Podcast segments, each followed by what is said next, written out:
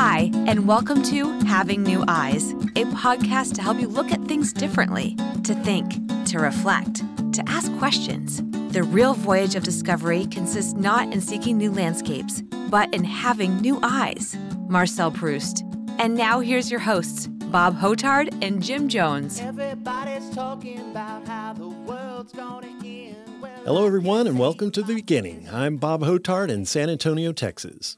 I'm Jim Jones in uh, Brookline, Massachusetts. So, uh, perhaps maybe uh, you've read the the news like us and wondered, well, how does it really apply to you as an individual? And I'm talking to anyone who's listening.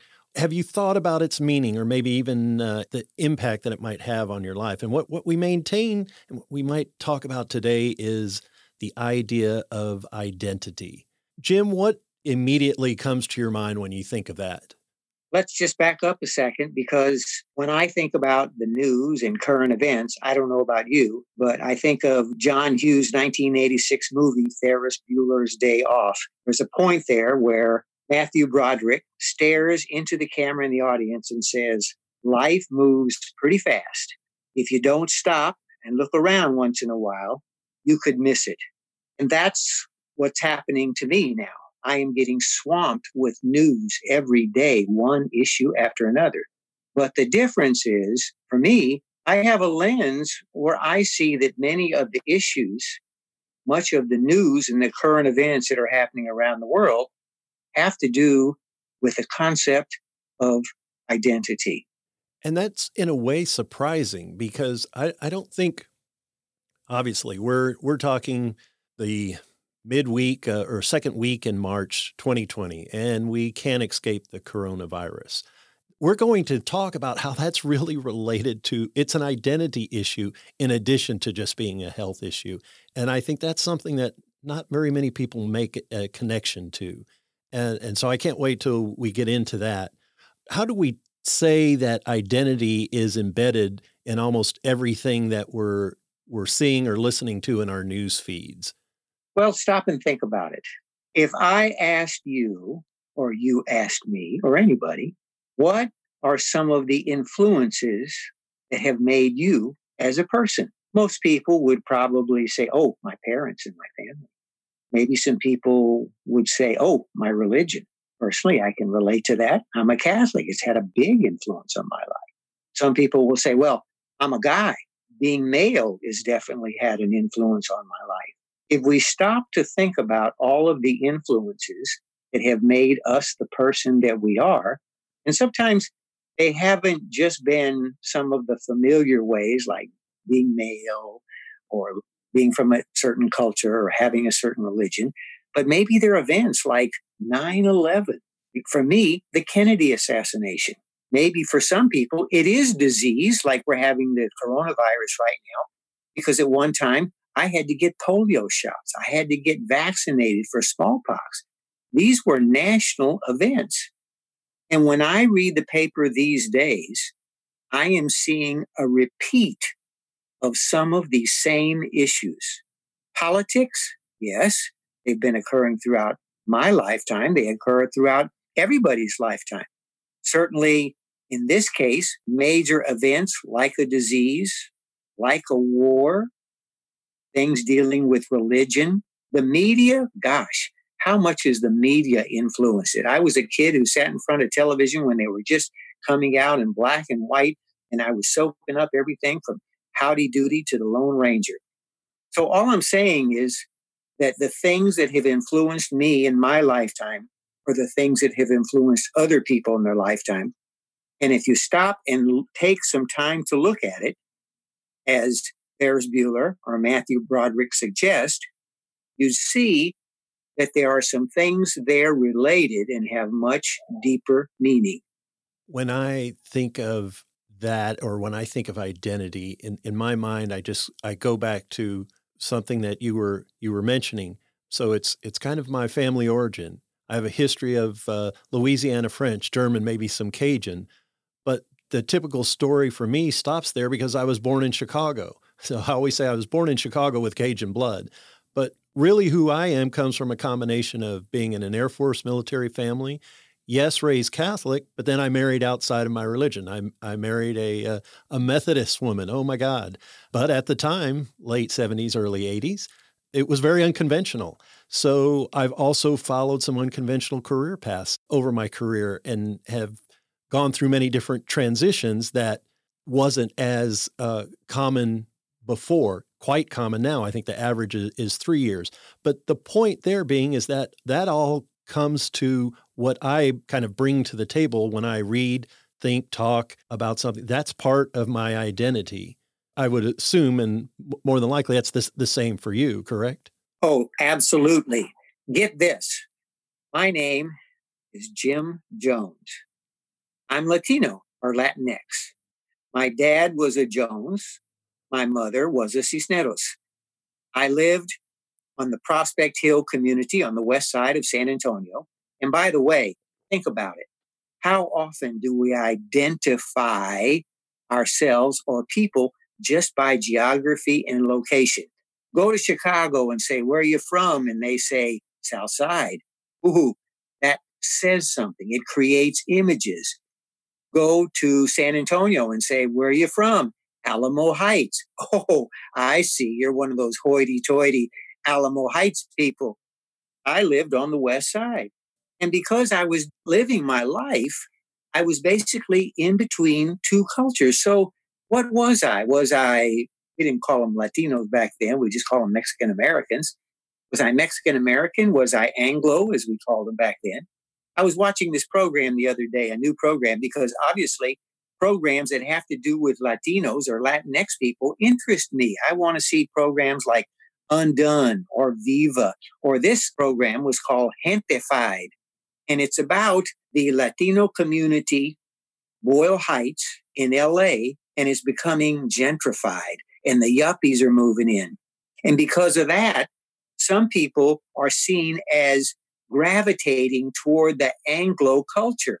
And in one scene just recently, you got this guy and all his buddies are telling him, You're not Mexican enough, either because of the language that he doesn't speak perfectly or with not enough slang, or there's things about the culture that he doesn't know well enough, or maybe he prefers dating an Anglo girl rather than a, a Latina.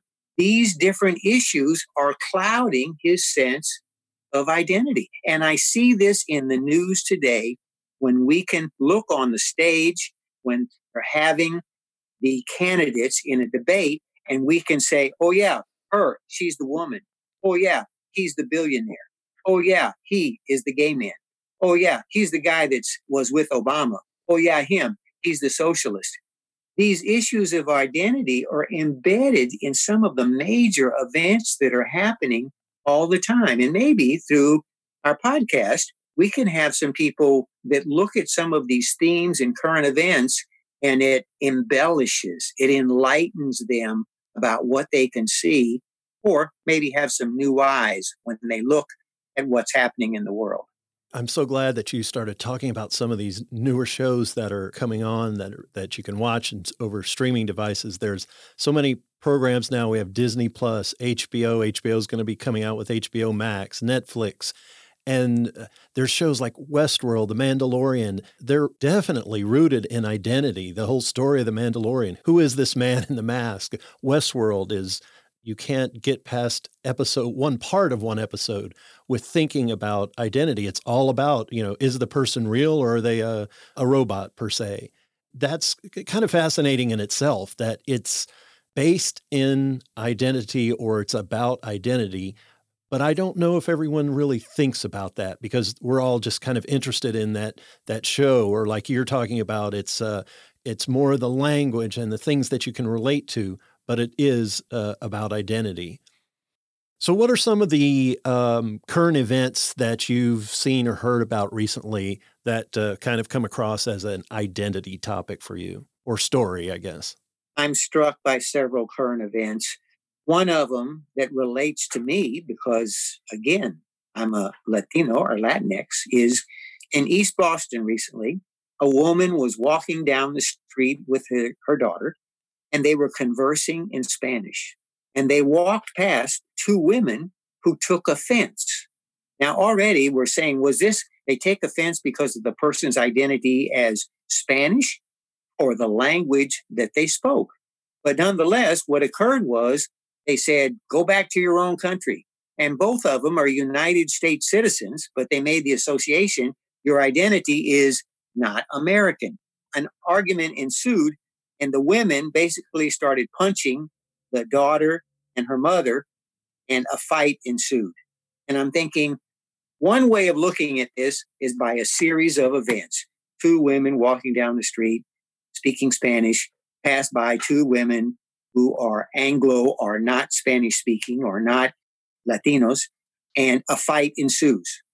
Or we can say, wow, look how powerful how we identify ourselves can make us vulnerable.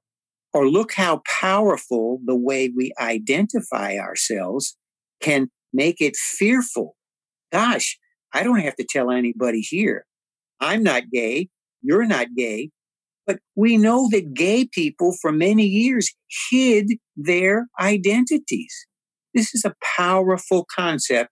And to me, when I read that article, I said, wow, that is an identity piece right there in microcosm. And, so I'll, I'll share something personal. We, we moved to San Antonio in 1970. I can remember several instances of either friends or, and later on, after we'd been here for a while, I had brothers and sisters in their late teens, so they were going to high school and dating, and families choosing to speak Spanish, but choosing to speak Spanish in front of someone who is not bilingual. I, I can remember that, you know, that feeling of do I say something? They're obviously not being rude. They're just speaking in their native language. But are they, you know, you have that feeling of, well, are they are they speaking about me? Are they saying something that they don't want me to hear? So that very, you know, you can relate to that issue, but obviously the story you related, the woman took it to an extreme. You know, she she said something ugly to the person and got in an argument, and it's it's terrible. But can we all relate to that? And how does that affect who we are through the decision we make? Do we say something? Do we politely say something? Or is it something that you just let pass? And I can remember several instances where my family would get personally hurt or thinking that something was wrong or that it, th- this was something that we hadn't seen before, come across before. So it becomes an issue, if you will. You raise another issue because there are always many layers to identities. Look at my identity and the many things I mentioned to you. One of those layers is, is that because of our identities, the way that we self identify, it can be dangerous. It can be fearful. It can resort in violence because of certain people, let's say, having religious beliefs about certain major topics, be it abortion or the role of women in some religions. This could be very offensive to some people. And someone just saying, but this is my religion. This is how I identify myself. Another article that I was struck by was when Kobe Bryant died. The reason that it struck me is not just because he was a great basketball player, they were interviewing him months ago. He had won an Academy Award. He was working in the movie industry. He was trying to work in women's sports and to especially work in LGBTQ communities with sports because he felt that sports should be inclusive to everybody and nobody should be marginalized. And one of the things that the interviewer said was, wow, you're getting in so many different things other than basketball. And he said, we aren't just what we play. I'm not just a basketball player. Now, I can relate to this because having retired after 44 years, what do you do when for 44 years, a very strong part of your identity is your profession? I'm a teacher. And all of a sudden, the day after I retire, I don't have that identity. It's a humbling feeling to feel like kind of a little lost because you just took a big chunk out of the way I identify myself because my professional career is ended. I'm just using that as another example about reading the paper. And not only was I reading about Kobe, I was reading about me. I'm not just the profession that I work in. I have multiple layers of identity. So I'm going to throw in a parallel observation about identity in sports because I related to that quote from Kobe in a different way. And it's why I love American football. And one of the reasons is that of all the, even if you take the top three major football, baseball, basketball, and only football with the uniform, you, you could say armor with the, the pads and the helmet disguises someone's true identity, if you will. I mean, yes, you can see the color of their skin on their arm or or maybe the legs, but more than any other sport, when you put the helmet and the pads on, you're just a football player. It, you know, now of course we we can zoom in and see facial expressions. We can look and see just by the type of body type or the position they play more than likely who they might be. But you know, having played the sport too, it's an equalizer because you're just a, a, football player. You don't see a blonde hair or you don't see black hair or you really don't see because you have to play and operate in that kind of arena together as a team. Sure, there's teamwork in basketball, there's teamwork in in baseball, but you're exposed as a person. They see who you are. Yes, you know, maybe a, a baseball cap or you you have certain style, but you know, basketball, you're certainly out there. But in football, you're not. And so in essence, you become, well, a different person, but you're also part of this team. And even the armor that you put on, if you will, disguises that identity so that you all are alike. And so it's kind of a, a contrast, really, but it, it's all, you know, it's, it's not who you are, but in essence, it's what you have to be in order to play. Does that make sense? Of course, it makes sense. And you know what?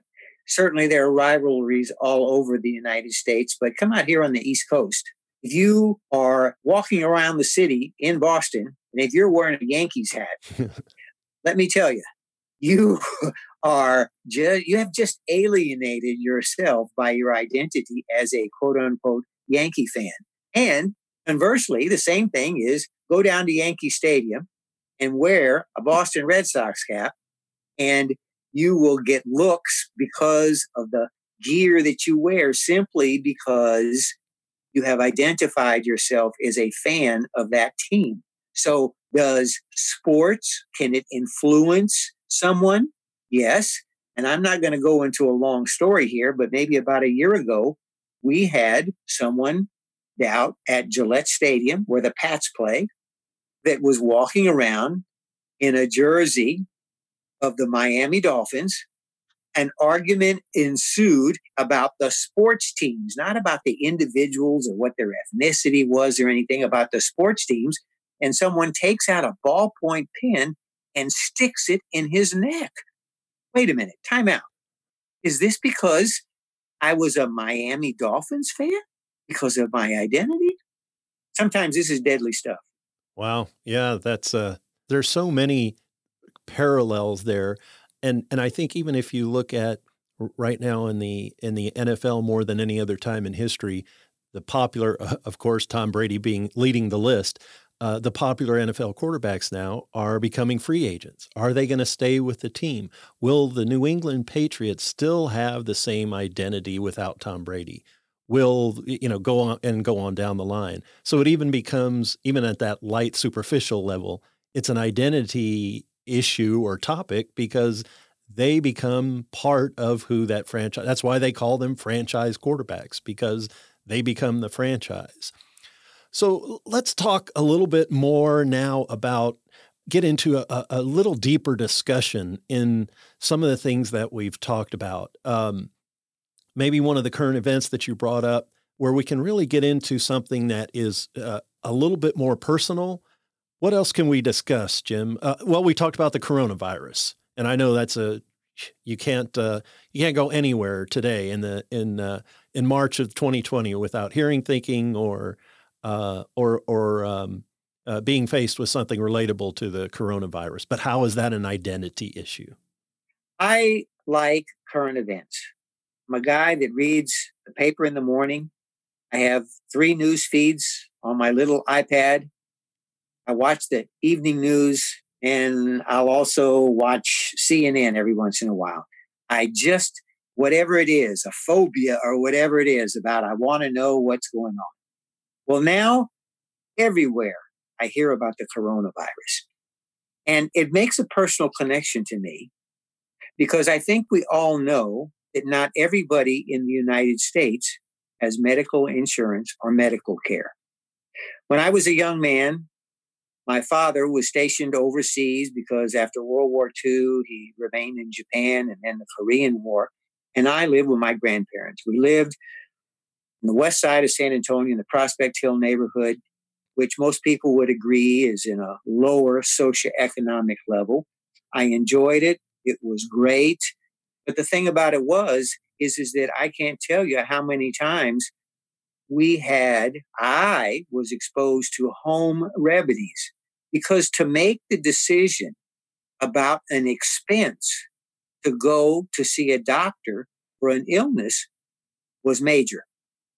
And we already know that one of the things that influences us when we grow up, it's not the same growing up as Michael Bloomberg's child as it is the child of Agustina and Jose Cisneros.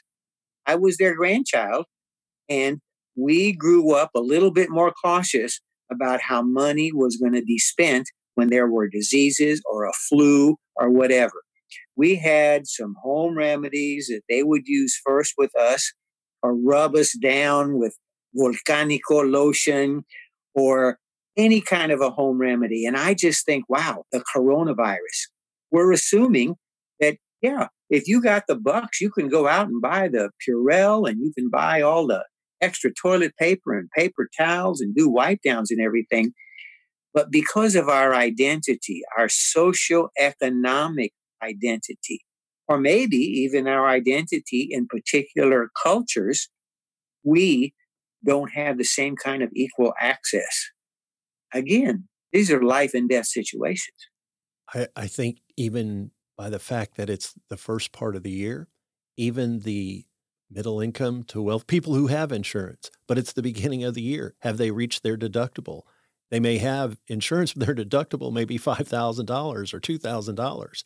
So most of the time at the beginning of the year, people are paying, uh, you know, the actual amount rather than the prorated or whatever uh, their their portion is. So I, I, wonder how that affects decisions that people make about uh, about this and those kinds of and about medical care. I know in our family that's been a, a choice in the past where we decide, well, is it something that we really need to take care of? So how does that, you know, how does something like the coronavirus uh, affect that? And I, I've noticed just so just this past weekend, walking into three or four stores, I would say that it was quite obvious that there was more attention to uh, hand sanitizer or oh let me wipe that down for you and uh, employees walking around in a in a, uh, uh, Target or a superstore where uh, that's the case you would never see that. Yes they would have them at the checkout or maybe at the doors that's that's about it. But it's almost like everyone has taken the the hospital mentality of that. So we, we still want to relate this to identity but I think it it's changing everyone and how who we are and the decisions we make. I've noticed meetings now. We we have an association meeting coming up this weekend, uh, this week rather, uh, for our user experience group. Well, they changed it to a virtual only meeting just because the location where we were going to have it didn't want to have uh, that many people. And I say didn't want to have, but by their policy, wherever they can avoid having people out people from the outside of their company coming in, sure, it makes sense. So it's changed to a virtual meeting. So it's it's having an impact, but help us to understand how do we relate that? How does it relate to our identity? We have been basically, just to give a brief summary, is that all of us have certain elements that identify us our culture, our religion, etc. Sometimes those can clash with some other elements in society, other people, events that are occurring. You know, I said a little while ago that 9 11 was a big influencer in my life. We already know that the day before on 9 10, if you were a Muslim, man, life was probably pretty good. Go down to the store, go in a public place, go shopping, whatever. 9 11 changed everything if that was your identity. Because after that, people looked at you differently because of who you were, uh, who you look like, what you look like. I was reading an article just the other day about the Jing Fong store in Chinatown, a very popular store to go and get dim sum. And the owner was talking about when the coronavirus occurred, which we know originated in China, that business dropped and that outside his store, people were speaking with all kinds of expletives against Chinese and making different types of gestures for anybody that was Chinese that was attempting to come into that store. And life just changed within a couple of days. Not, it wasn't life that changed, it was the sense of that person's identity and being Chinese. And again, we're not trying to say that your identity will bring violence upon you, that it will cause harm in your life. But we are saying that there are so many layers that we have to our identity that we have to be cautious because it can be a very powerful factor in how our society and people get along.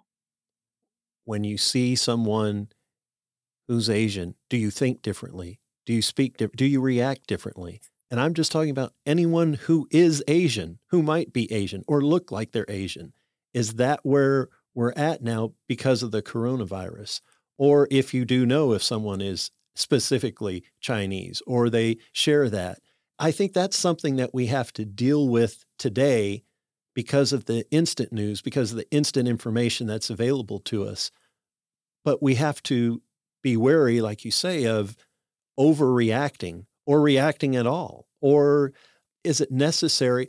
It's almost like I immediately empathize with someone in that situation and think, if I was that person, what would I be thinking? What would I, how would I want to be treated?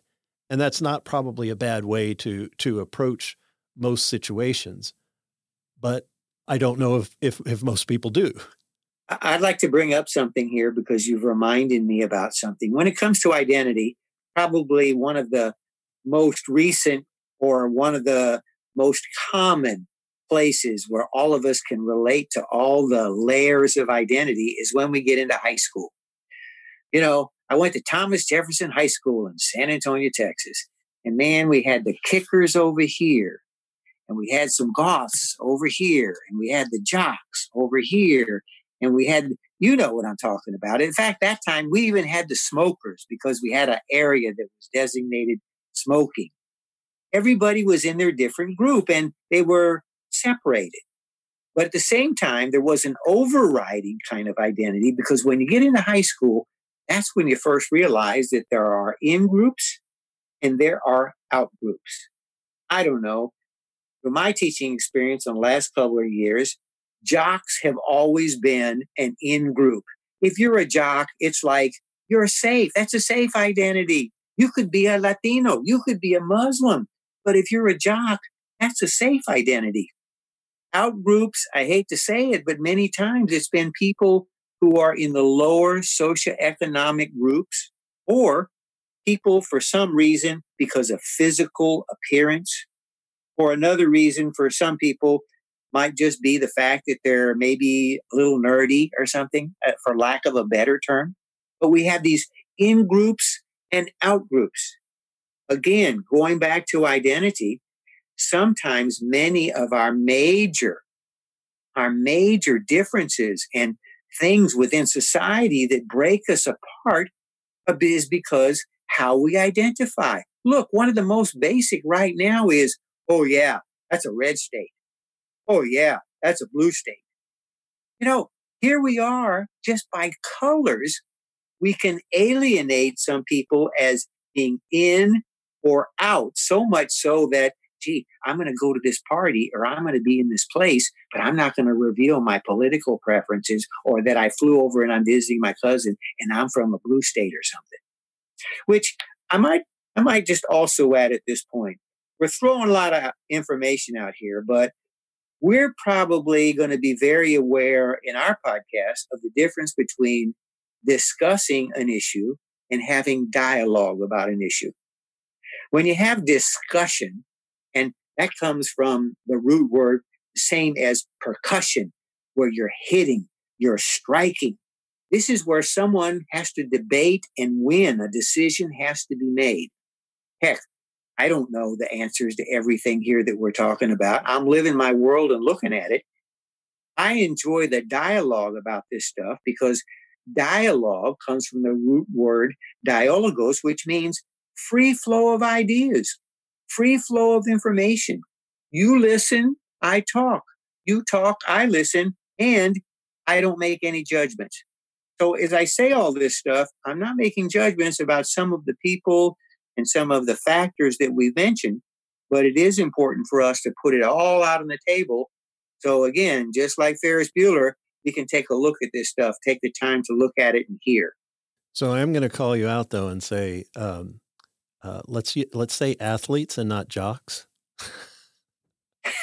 couldn't re- couldn't resist. Couldn't resist. Uh, well, th- I won't th- say which group is, I was in, know, but I'm just saying. You want to you, you want to know one of the other? I was a, a jock too. You want to know one of the other uh, factors in our identity is age. Age is a big factor, and I'm showing you my age by my language is coming from a different time. Listen to this identity story. I was with my granddaughter in Portland, Oregon, going for her swimming lessons. And we can't go into the pool and change until the group before us gets out of the pool. And there's a glass right there where we can watch the people that are in the pool. Our granddaughter says, Can we go in and change now? And we say, No, Lucy, because there's another group in there. And she says, Oh, yeah, the old people. And basically, it's the seniors in the group that stand in waist high water. They put on some jazz music and they kind of, you know, move their upper torso and everything. But I'm thinking, what the heck? How did she learn that already? The old people. I looked at her and I said, Lucy, are your nana and grandpa old people? She says, yeah. And so I said, well, how do you know that? And she says, because you have gray hair. I says, Is that on? She says, No, because you move slowly. and I'm thinking, My gosh, we're already identifying those are the old people. Don't go hang out with that group because they move too slowly for you. Gray hair and move slow. Eh, this is stereotypes are going to develop for any type of group, you know, that whether you're from the South or those Californians on the West Coast or we New Englanders, there are stereotypes that develop. But again, what I'm saying is We've got to be really careful that we don't start to believe stereotypes that are not based on exact information because it's just like me and you, Bob. We may be separated by age, we may be separated by geographical region, by beliefs, whatever.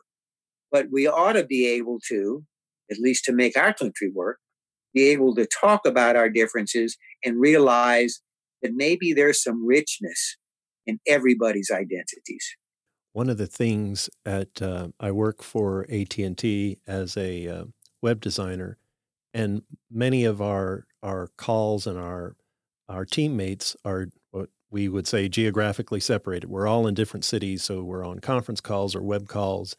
And one of the things that uh, the company started doing that Randall Stephenson was very much in favor of was taking a time out during the year to just have a dialogue, days of dialogue, they call it, where you set some time to meet with people and just find out who they are. So we we have uh, some of us will participate in a virtual discussion where you know I may be speaking to someone on the West Coast, the East Coast, uh, down south, up north, the middle of the country, in the plains, wherever, but we're just finding out about who we are. Share what is your life story? Where do you come from?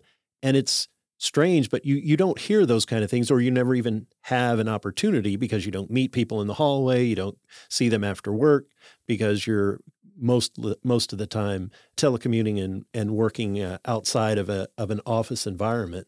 So it's it's fascinating uh, when I participated in these to see how much similarities we all had um, going through situations of mergers and projects what that uh, we weren't even uh, in the same place or, or on the same project or uh, we were in a different part of the merger but we experienced it was it was just mind-boggling. We were all experiencing very similar or the same type of reactions and problems and issues and that just goes to show you how sometimes it you know it doesn't really matter where you are who you are or where you come from but you can share common commonalities if you will between someone or you can relate because you have a similar identity to who they are to what to what they are about I hope that's the case because uh, I enjoy your company and I'm a husband, you're a husband. I'm a father, you're a father. I'm a parent, you're a parent. I like retro rock music, and from all indications that I know about you, you like retro rock music. And I think we've connected on that. We had different types of upbringings, although I think one of the ones we had in common was your dad was in the military, my dad was in the military. And that certainly has an effect because, you know, military people, as a rule, tend to want to establish rules and a certain type of uh, uh, regimen uh, within the home. And I was certainly uh, subjected, and I guess you could say, to that. So we share a lot of things in common. And I hope, again, that through the podcast, that we might be thinking about some of the challenges that arise from issues of identity in current events, but then also being aware that sometimes our identities can unite us in ways that would be new and interesting. what are some of the ways where uh, the reverse is true Where we, where we have challenges, right and you know we we've shared so many ideas but what if we took it to the next level and we talked about some uh, some specifics where maybe it's a conflict or and we, and we shared a little bit of, of that before but you know i guess we've shared both sides where identity shared identity can be good or where someone's identity presents a problem presents a challenge and how do you deal with that? So maybe let's talk about an, an open-ended scenario that uh, you know where you're faced with something. Let me share a personal experience with you. okay.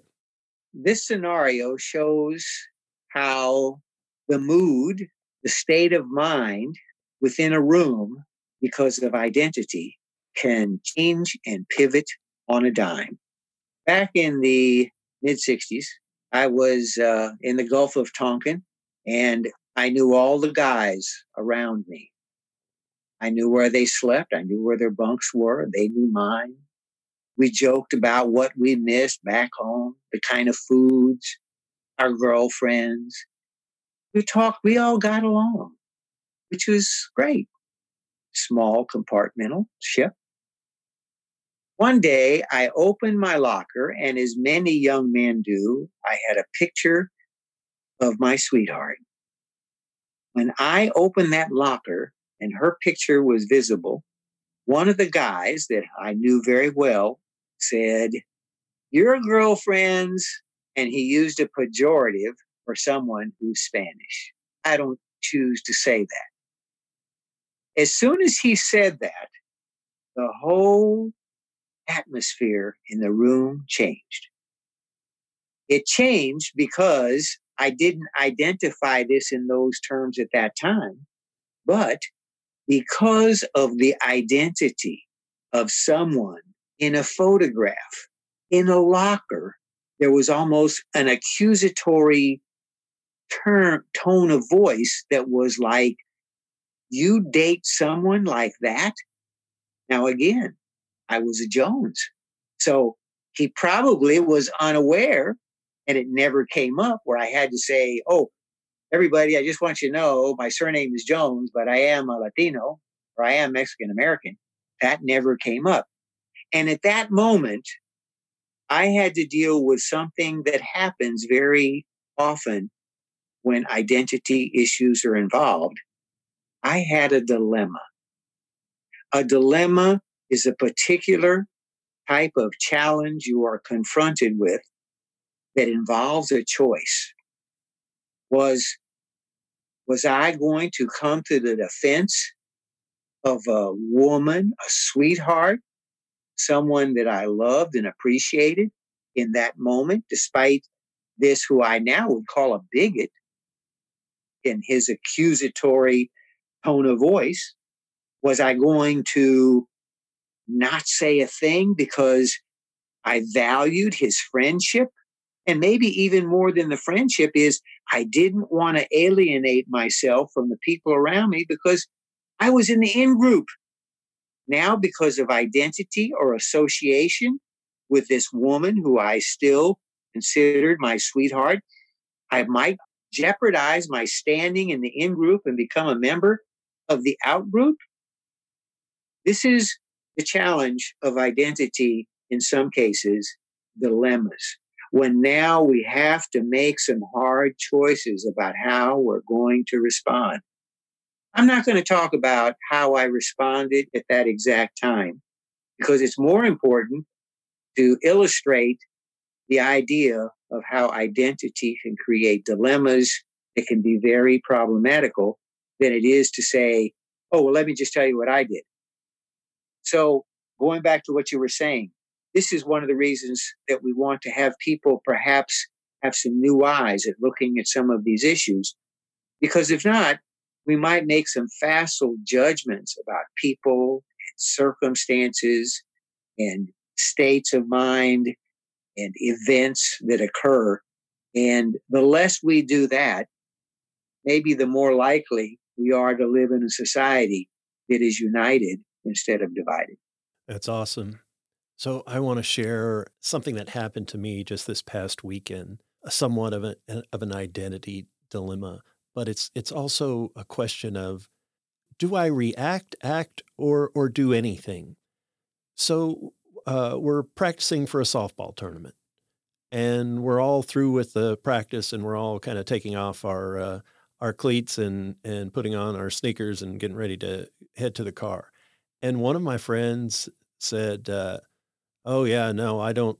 I I don't like Nike cleats. I don't wear anything Nike." I was kind of you know, shocked. One, why why is he just out sharing sharing that information? And then I noticed that every stitch of clothing had uh, Under Armour, which I also found kind of interesting. If you know anyone that clearly shops for sporting goods now knows that Under Armour has replaced Nike as the lead of being the most expensive in brand, et cetera. But it still ate at me. I was like, why did he say that? And I, I just, and for some reason, I, I came close to asking him, what, what's the deal with Nike cleats? What's wrong? Why won't you wear Nike cleats or anything Nike? And then as we, but I didn't say anything. So it, it was starting to be a dilemma. Do I bring this up? Do I challenge him? And then I realized, oh, it's the Colin Kaepernick issue. He is boycotting Nike because he does not agree with Colin Kaepernick's stand to uh, protest the the uh, police violence and he just associates that with Nike. So, but he went out of his way to say something. Do I? Did anyone else hear it? Notice it? Maybe, maybe one other, two other people at the at the most. But I heard it, and it bothered me, especially once I realized, oh, that's why he said it. And so my dilemma is, well, do I ask him and say and just question why? Why don't why don't you like Nike? And I, my immediate thought was, well, I know the answer, so it's we're not going to solve anything between here and the and the parking lot in our cars, so uh, don't get into it. But then I started to think, thinking about this podcast, thinking about the identity issue. What what does that mean to him? Why does he not want to be associated with that? And maybe I'm wrong. Maybe I'm com- way off. Maybe he has some other hangup with with Nike. I, I don't know, but I'm pretty sure that was the reason. yet it's a it's a dilemma. Do I do I speak? Do I say something? Is it important? Is it worth my time? And I I kind of think that many people fall into that I'm just going to keep quiet. It's not my it's not my place. It's not my it's not worth the time, the effort or uh, they always see it too as something well, it's only going to be a negative conversation if I get into it, and I don't want that right now. And that could be a positive choice. I don't want to bring in that negative type of dialogue into my life. But at the same time, it, it could, you know, could go the other way as well. Well, so far when we've talked about identity, we've used some of the more common ways. You know, you identify a person by their sexual orientation, by their place or role in a family, by their religion, by their neighborhood or geography. But there's another way to identify uh, a person, and that is I'll use your example. It's a state of mind. That's when, in a moment like that, we're basically asking ourselves, in this moment when this has just occurred, who am I? Is my state of mind that I'm the person that stands up and challenges a person? Is my state of mind that I'm quiet and I don't try and ruffle any feathers? Is my state of mind that I seethe inside and I want to say something, but I'm not, but I'll probably go home and take it out on my wife because she's going to be the first one that I see there.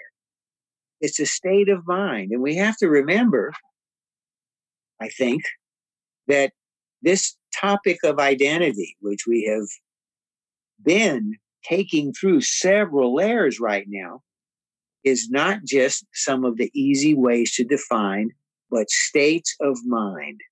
It's like if you're a parent and you say, in this state of mind, who am I? I'm a person who doesn't lose my temper in front of my child. That defines me. In this particular situation, as a parent, who am I? I'm a person that uses reasoning instead of violence when I deal with any kind of indiscretions with my children. That's even more deep and more complex when it comes to talking about identity.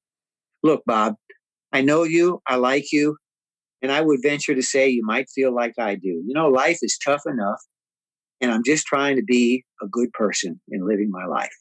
And in trying to be a good person, I'm trying to understand. You know, I moved up to New England and I went to my very first ever live hockey game. I had no clue what hockey was about because we didn't have it in Texas at that time. Didn't know a blue line from a red line, right? yeah, I saw the ice, I saw the players, fantastic. I had no clue what was going on. I could name specifics of facts like they were wearing the red jerseys and Boston University was wearing the red and yellow jerseys. And the people on the left were and the people on the right were. I missed what was really valuable about watching that game.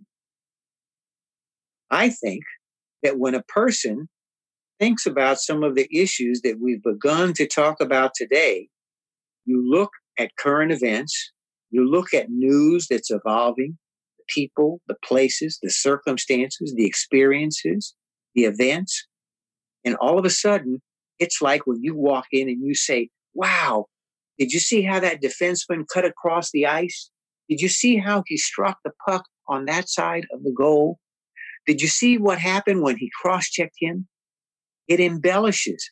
It adds another way of looking at that page or the news that you're watching on the television or on the iPad screen in front of you.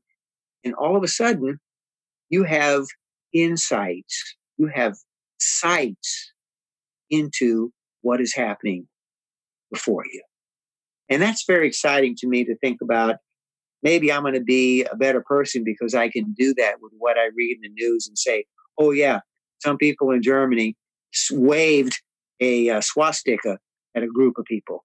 That's just too basic. That's just that's just facts. That's not learning anything from experiences like that. I think of that phrase, the moment of choice, how do you react? What do you say? What do you do at that moment of choice? When you're faced with something, your your son says something to you or your daughter and you have that that instant sometimes it's an instant sometimes it's several slow seconds that tick by but sometimes it's just an instant where you know you should react or you have to react but you don't know exactly how. Are you going to like you were talking about are you going to be calm? Are you going to fly off the handle? Are you going to react differently or give no reaction which sometimes can be worse than any reaction in, i'm sure in some children's mind? That's why I'm looking forward to our next session because in the next session, one of the things that happens when we're just trying to be good people, and we know that these issues of identity can influence us, that we want to remain true to who we are and what's the best part about who we are. We want to have a certain integrity about that. So, talking about integrity and what it is and maintaining it and challenges to it, I think is going to be a pretty rich conversation. Excellent. A good time to, to wrap it up. And uh, Jim, thanks. I just hope that everyone understands and listens, but also begins to think about who they are, what their identity is, and how that can influence their life what does it mean? And and we certainly want to to be open about this and for people to share their ideas and to share their their thoughts as well. And then also integrity. Nice uh, nice episode and nice topic to think about and and certainly ties in well with uh, identity also. Thank you, Bob. I appreciate it. Always a pleasure. Looking forward to next time. All right, thanks. Take care and we'll see you all later. Well, there you have it. We hope you'll be a part of this conversation as we share our thoughts and ideas. Our goal, as Jim said, is to make you think. Well, after you have thought about each topic, reach out to us on Instagram, Facebook, and Twitter at Having New Eyes Podcast. Use the hashtag Having New Eyes or just HNE. And join us in the Season 1 dialogue as we explore topics like identity, integrity, law enforcement, and immigration. Thanks for listening. You've been listening to Having New Eyes, a podcast by Bob Hotard and Jim Jones. Download Having New Eyes on Apple Podcasts, Google Play for Android, Spotify, TuneIn, and Stitcher Radio, or on any of your favorite podcast apps. Jim thanks the many students over the decades who were his teachers on a human level.